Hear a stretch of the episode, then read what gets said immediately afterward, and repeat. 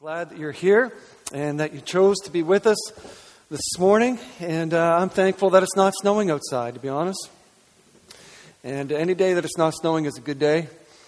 That it is a Good Friday, and we have uh, much to celebrate today. It's Good Friday because of the good that was accomplished for us on that day that Jesus suffered. God is a good God.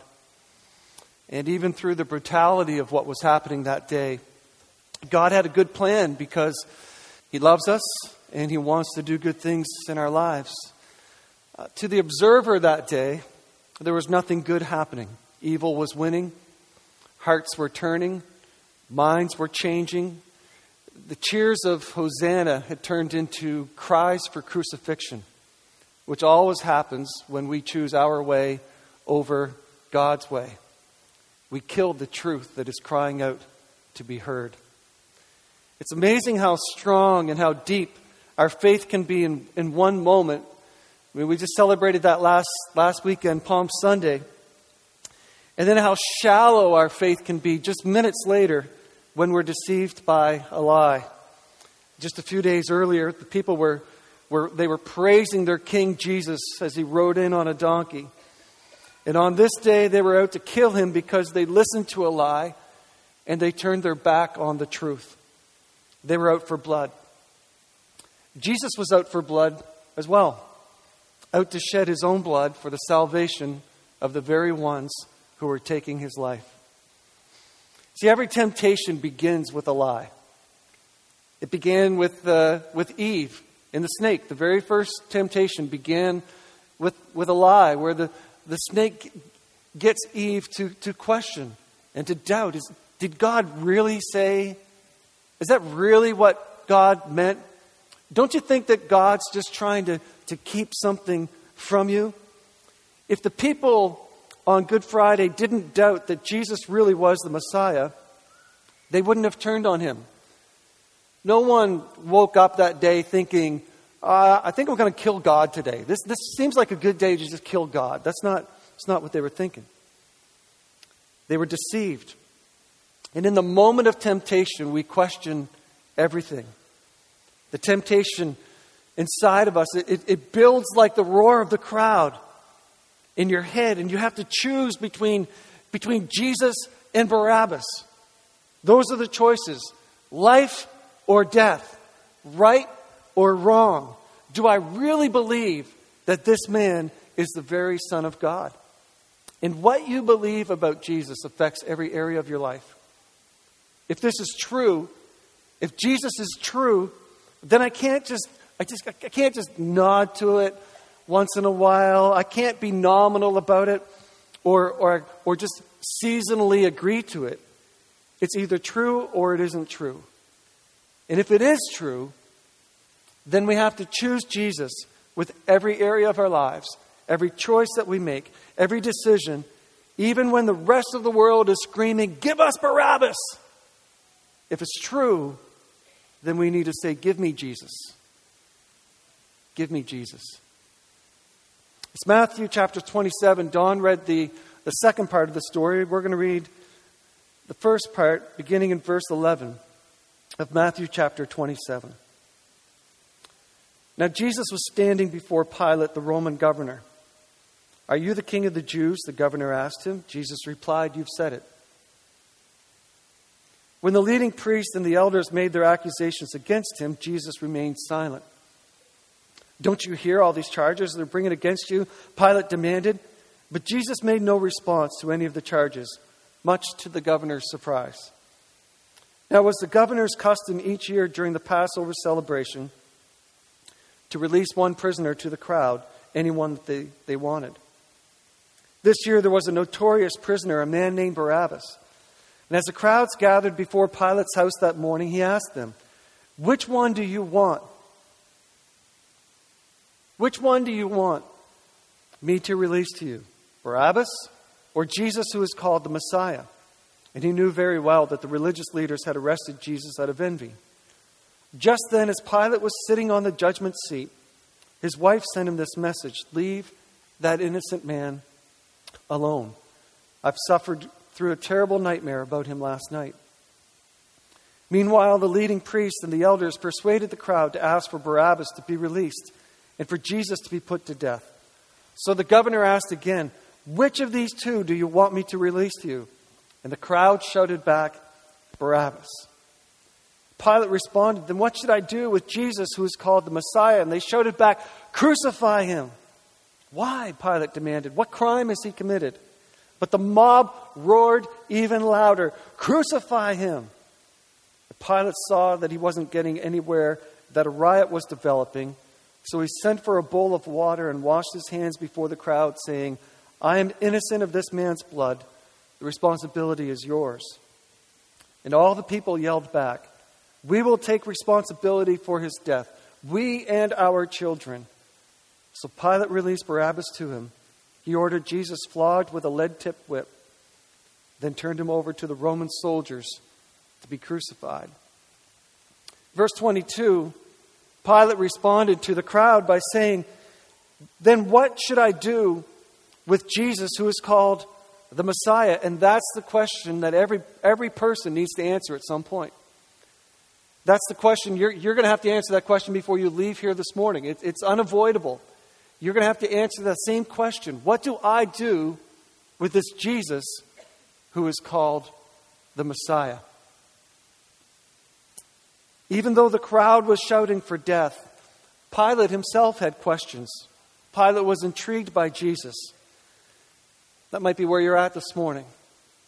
What do I do with this Jesus? Well, what are my, what are my options with Jesus? Let me, let me throw out some of your options with Jesus today. You could ignore him. That's, that's one option. You can just simply ignore him. You could write him out of your life.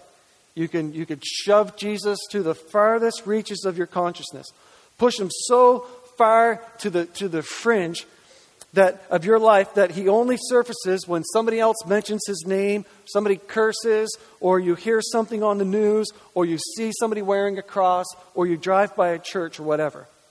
And you can ignore him. You cannot eradicate him. There have been several attempts in history to rid the earth of Jesus. And every time that, that, that uh, that a group or a nation or somebody tries to eradicate the world of Jesus, the church grows stronger in faith and numbers. The church just keeps rising up around that. You cannot eradicate him, but you can choose to ignore him as just some random person in history that got a bunch of radicals around him and they would not shut up. And you can ignore him. I just read this uh, fascinating book by Greg Monette. It's called The Wrong Jesus. And I, I, just, I simply devoured this in a, in a couple of days. It was, it was, it was excellent. Greg, is a, Greg lives in Halifax, and, and Greg is a student of Craig Evans, who is our guest speaker here in a couple of days, Easter Sunday morning. And uh, if you've been ignoring Jesus, or if, or if you've never really taken the time to research and find out for yourself, who is this guy? What does, uh, what does history say about him? What, what do secular historians say about him? What does, what does archaeology teach us about who this Jesus is? I strongly encourage you to, to at least read something like this. Read this and have a look for yourself. Greg tells us of his own journey of doubt and how he wondered, you know, what, why do I believe in, in Jesus? And how he, he, he started down this road of, of, of studying the historical Jesus and looking into the archaeological ed- evidence for, for who Jesus really is, not just as a person, but as the Son of God. And, and in this book, Greg gives, gives us reason after reason after reason to believe that the Bible is true and Jesus really is who he says he is. So, one option is to ignore him, but I wouldn't do that. If I was you, I wouldn't do that until I studied for myself who Jesus really is. Another option is you can, you can just come a, a little bit closer from time to time, but, you know, keeping a safe distance from Jesus, but just coming a little bit closer every once in a while. Like, Jesus is my oil change. You can do that. You know, routine maintenance when I absolutely need it, and then drive her hard in between those services. You can do that. Uh, another option is you could have a, a, a relationship of convenience with Jesus. You know, open Bible in case of emergency relationship with Jesus. Pray when something breaks or pray when something goes wrong. cozy up to Jesus every now and then, just to, you know, just to kind of keep things warm so that he doesn't drop me completely. And a lot of people do that. Uh, another step that you could take would be to, to, to accept Jesus nominally, like, like he's a, a check mark, like a bucket list item, to accept him nominally and make other people think that you, that you like him. You can even go to church. You can carry a Bible. You know, the bigger Bible you carry, the, the, the holier you are. Sarcastic. You can do that. Maybe raise your hand every once, not too high, but you know, just, just a little bit, just to make people think that you're, you're, you're, you're into Jesus. The people who don't know you think that you're a solid follower of Jesus, and the people who know you best know that you're a poser. And you could do that. A lot of people do. Or you could give him your life. That's one of your options. You could trust Jesus with your life. And this is the most dangerous option. It's, it's the safest in terms of eternity, but we don't define following Jesus on earth as, as safe, sterile, easy, or trouble free. In fact, just to be high definition clear on this, Jesus said himself in Luke chapter 8, verse 23, he said this If any of you wants to be my follower, you must turn from your selfish ways, take up your cross daily, and follow me. This is one of the ways that we know that the first followers of Jesus, uh, the ones who recorded all of this for us, the ones who started this movement that is still going strong today, this is one of the ways that we know that that Jesus really was who he said he was. Because who, after watching a crucifixion, who would sign up for that? Who, who would, after seeing Jesus whipped and beaten and dragging his cross through town, who would, would think, well, well, where do I get a cross? Where, where do I sign up Cause, so that I can go through, through something like that? And Jesus said, hey, if you want to be a follower of me, if you really want to follow me, you have to take up your own cross. And for, and for some of them, it was a very literal cross, literal cross. Most of the disciples of Jesus were, were martyred for their faith. So it's not, it's not necessarily safe, but it is your, the best. If you're going to give Jesus your life, you have to be prepared to take up your cross. Why? Well, there might be people in your life who don't understand your decision to follow Jesus. Follow him anyways. There might be times when you have to stand for truth or injustice. Follow him anyways. You might be put in a position at work where you have to say, as a follower of Jesus, I cannot do that. Follow him anyway. He might call on you to give your time or your talent or your treasure. He might ask you to serve go on a short term missions trip to the Congo or, or to Haiti, he might ask you to leave everything and give the rest of your life in serving others. Follow him anyway. I was telling, sharing with someone this week, uh, friends of ours, the, uh, Chris and Joanne uh, Orleski from Fredericton. When I was pastoring the church in Fredericton, we started a satellite church down in Oromocto. And uh, several military families came to Jesus through that, through that satellite church. And Chris and Joanne were one of them. And, and God got a hold of their lives uh, in, in a powerful way, very exciting way. And the closer they got to Jesus and the more that they understood God's word and, and, uh, and, and what it all meant, the more dissatisfied they got with living a comfortable life in Canada. And just last year, uh, Chris and Joanne and their three little kids uh, he resigned from the military. They cashed out, sold everything that they owned, and took their little family and moved to Haiti to serve in an orphanage there. It's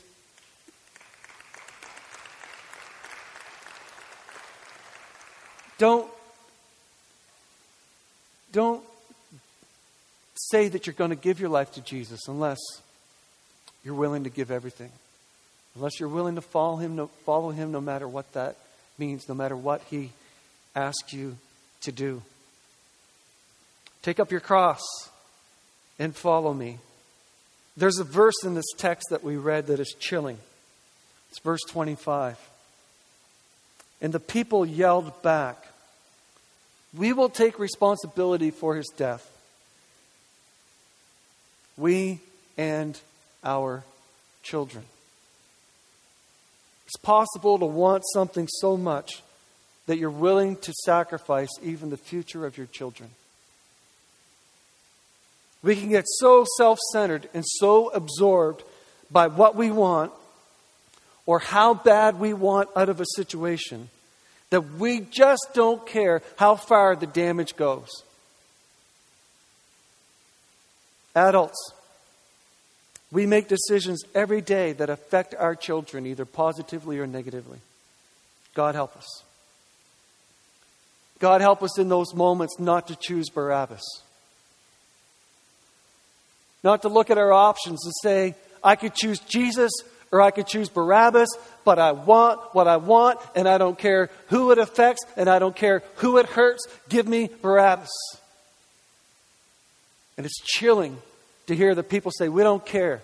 We'll take the responsibility, we and our children. God, help us not to take the easy way out, not to ignore the voice of God's truth in our lives. If we make the decision to bring children into this world, it's our responsibility to teach our children how to make it out of this world.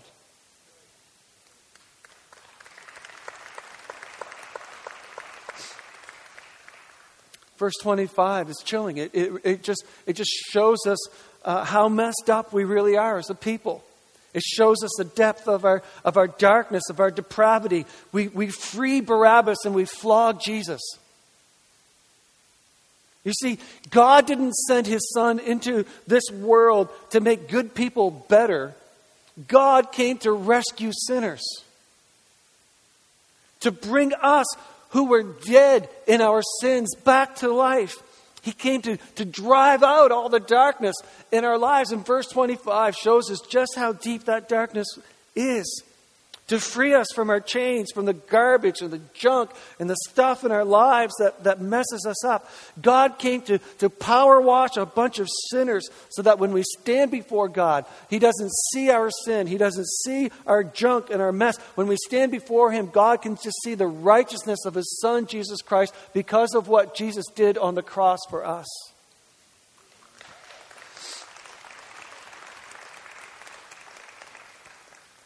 One of the letters of, of Paul is uh, a book called Colossians. Uh, it was written around the year 60. Paul was in prison in Rome.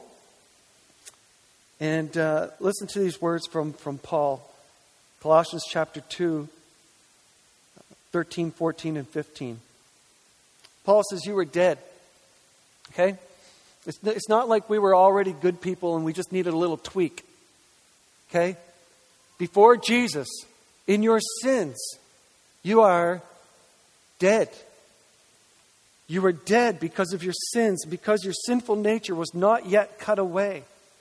Then God, this is Good Friday, made you alive with Christ, for he forgave all our sins. He canceled the record of the charges against us and took it away by nailing it to the cross. In this way, he, dis- he disarmed the spiritual rulers and authorities. He shamed them publicly by his victory over them on the cross. The words that Paul chooses to, to describe this for us, he, he uses a lot of financial terms, like a transaction. And he says, You were dead, buried alive in the depths of, depths of debts, D E B T S. Debt. I keep saying depths. I want to say debts. D E B T S. Of your sins. And in the moment that you choose to follow Jesus with 100%, in the moment that you go all in, in the moment where, where, where something changes and, and, you, and you decide, I, I, I need to not only think about Jesus or have a safe distance from Jesus or be a seasonal, you know, follower of Jesus. I need to go all in and I need to believe that He is the, the Son of God and He paid the price for my sin. The moment that you do that, you go all in. Paul says that God forgives. There's a financial term. He forgives everything that you owed. The price was paid when Jesus gave his life as a down payment on your freedom. Forgave is a, is a, it's a financial term, like your debts being erased, all of your debts being erased. If this morning somehow we, we added up all the debt that's in this room right now, you know, gulp, right? Imagine the debt that, the debt that is in this room right now. If we added up all the debt, imagine all of the debt of every person in this room being erased right now. You'd say that is a Good Friday. Would you not? Right? You'd be like, that, that was the best Friday ever. Let's do that again next year. Right? Jesus did way more than that on the cross. You, you have to think in terms of, of, of there was no way that you could possibly, be, possibly pay the price for your sin. There, it just wasn't possible. There's nothing, there's nothing that you could do. And the only thing that was ever going to erase our debt was Jesus Christ being willing to lay his body and pay the price, pay your price on, on the cross. That's the only way. Uh, Paul says he canceled, there's another financial term, the record of the charges against us, and he took it away by nailing it to the cross. Uh, there's other places in Scripture that uses these kinds, same kind of terms to help people understand the debt that was paid. Gives us an image of what God has done. Scripture uses words like redeem and justified and grace. You ever have a grace period? Well, well, grace with Jesus lasts forever. Verse 15. In this way, he disarmed the spiritual rulers and authorities. He shamed them publicly by his victory over them on the cross. Paul says that Jesus disarmed them. You know, the Roman soldiers standing there and they think they've got all the power. Paul says actually, he disarmed them. The cross flips everything. Everything gets flipped on the cross. What they meant as punishment, God meant as providence. They thought they were making an example of Him. God knew that He was making an example of His Son, an example of humility and suffering and obedience for, for all of us. What they thought would, would kill Him was the very thing that was going to save them and give them life if they would later accept Jesus Christ the mocking, the spitting, the humiliating, all of that. They, they, thought they were putting him down. All they were doing was lifting him higher and higher as the King of Kings. Every whip, every rod, every stone, every sword, fist, and thorn that was breaking the body of Jesus was building the case for Jesus at the very same time. He was not being brought low. He was being elevated even to death on the cross because he was accomplishing his mission to bring us from death to new life.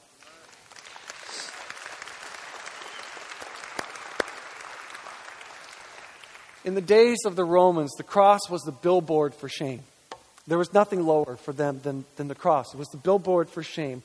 Our English word excruciating comes from the Latin word that means out of the cross. Excruciating. The cross was the ultimate public torture and humiliation. Paul says that Jesus flipped everything. They didn't shame Jesus, Jesus shamed them. They didn't win a victory. Jesus was the winner, even with his hands and his feet nailed to a cross. Well, it's Good Friday because it's good news. And it's good news because God can take your losses, your failures, your shame, your defeat, your sin, and He can redeem it. He can cancel he can forgive everything. He can give you a clean slate. He can give you a fresh start. He can give you new life today in Jesus Christ. So, Good Friday is like the pause button. It's like the pause button. We, we just stop for a moment to consider the price that has been paid for our salvation. On Sunday morning at 9:15 and 11, we're going to press play we're going to press play and we're going to crank it up and we're going to celebrate the risen Jesus. But on Good Friday, we hit pause. We just, we just stop to consider the price that has been paid. Now, this morning, so I'm, I'm uh, studying and praying and, and uh, just asking God to give me direction on this. And He clearly told me not to hold back on giving you, giving us this morning an opportunity to respond to God's grace, an opportunity to respond to Jesus Christ. We, Sundays are coming, but we don't need to wait for Sunday because Jesus is here.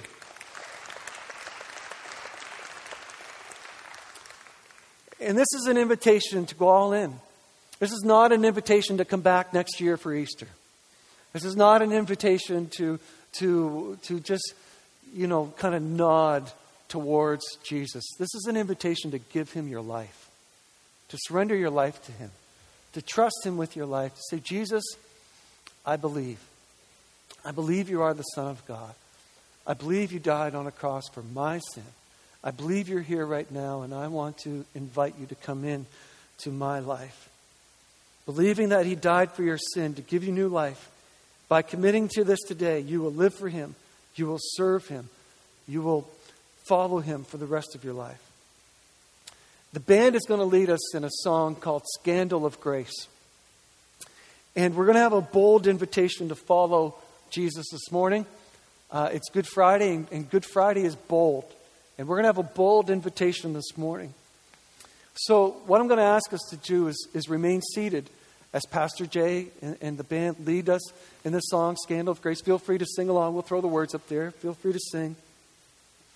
And if today is a day that you are choosing to, to give your life, you're choosing to give your life to Jesus, to believe in Him as your Savior, to trust Him as your Savior. If today is a day when you need to cross that line of faith, and what I'm going to ask you to do, and it's pretty bold, what I'm going to ask you to do is just stand. Just take a stand for Jesus and say, I'm in. I'm in, I'm all in. And Jesus, i am yours. Come into my life and forgive me and save me and cleanse me from everything I've ever done and, and give me new life today. That's pretty, pretty bold. You might be standing alone, but you're not alone. You're not alone. We're with you.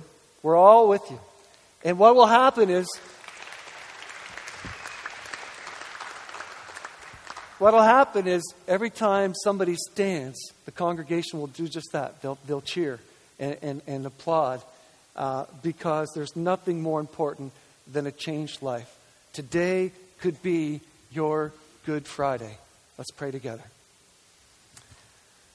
God, Jesus, I thank you that you're here. I thank you for your presence. I thank you, Lord, again this morning for the, the, your obedience, your willingness to, to do anything for us, to suffer anything, through anything for us, to pay any price for us because you loved us so much. You were willing to give your life, that whoever would believe in you, that we would never perish, but that we would have eternal life. Jesus, you're here right now. I know that you're speaking to hearts. I pray, God, that you would be with the people who are, who are thinking right now, what choice do I make? And I pray that you would help them to choose Jesus and to, to, to simply invite you into their life, to stand to their feet and say, Jesus, I'm all in this morning. Come into my life. Thank you, God, for what you're doing here this morning. We praise you in Jesus' name. Amen.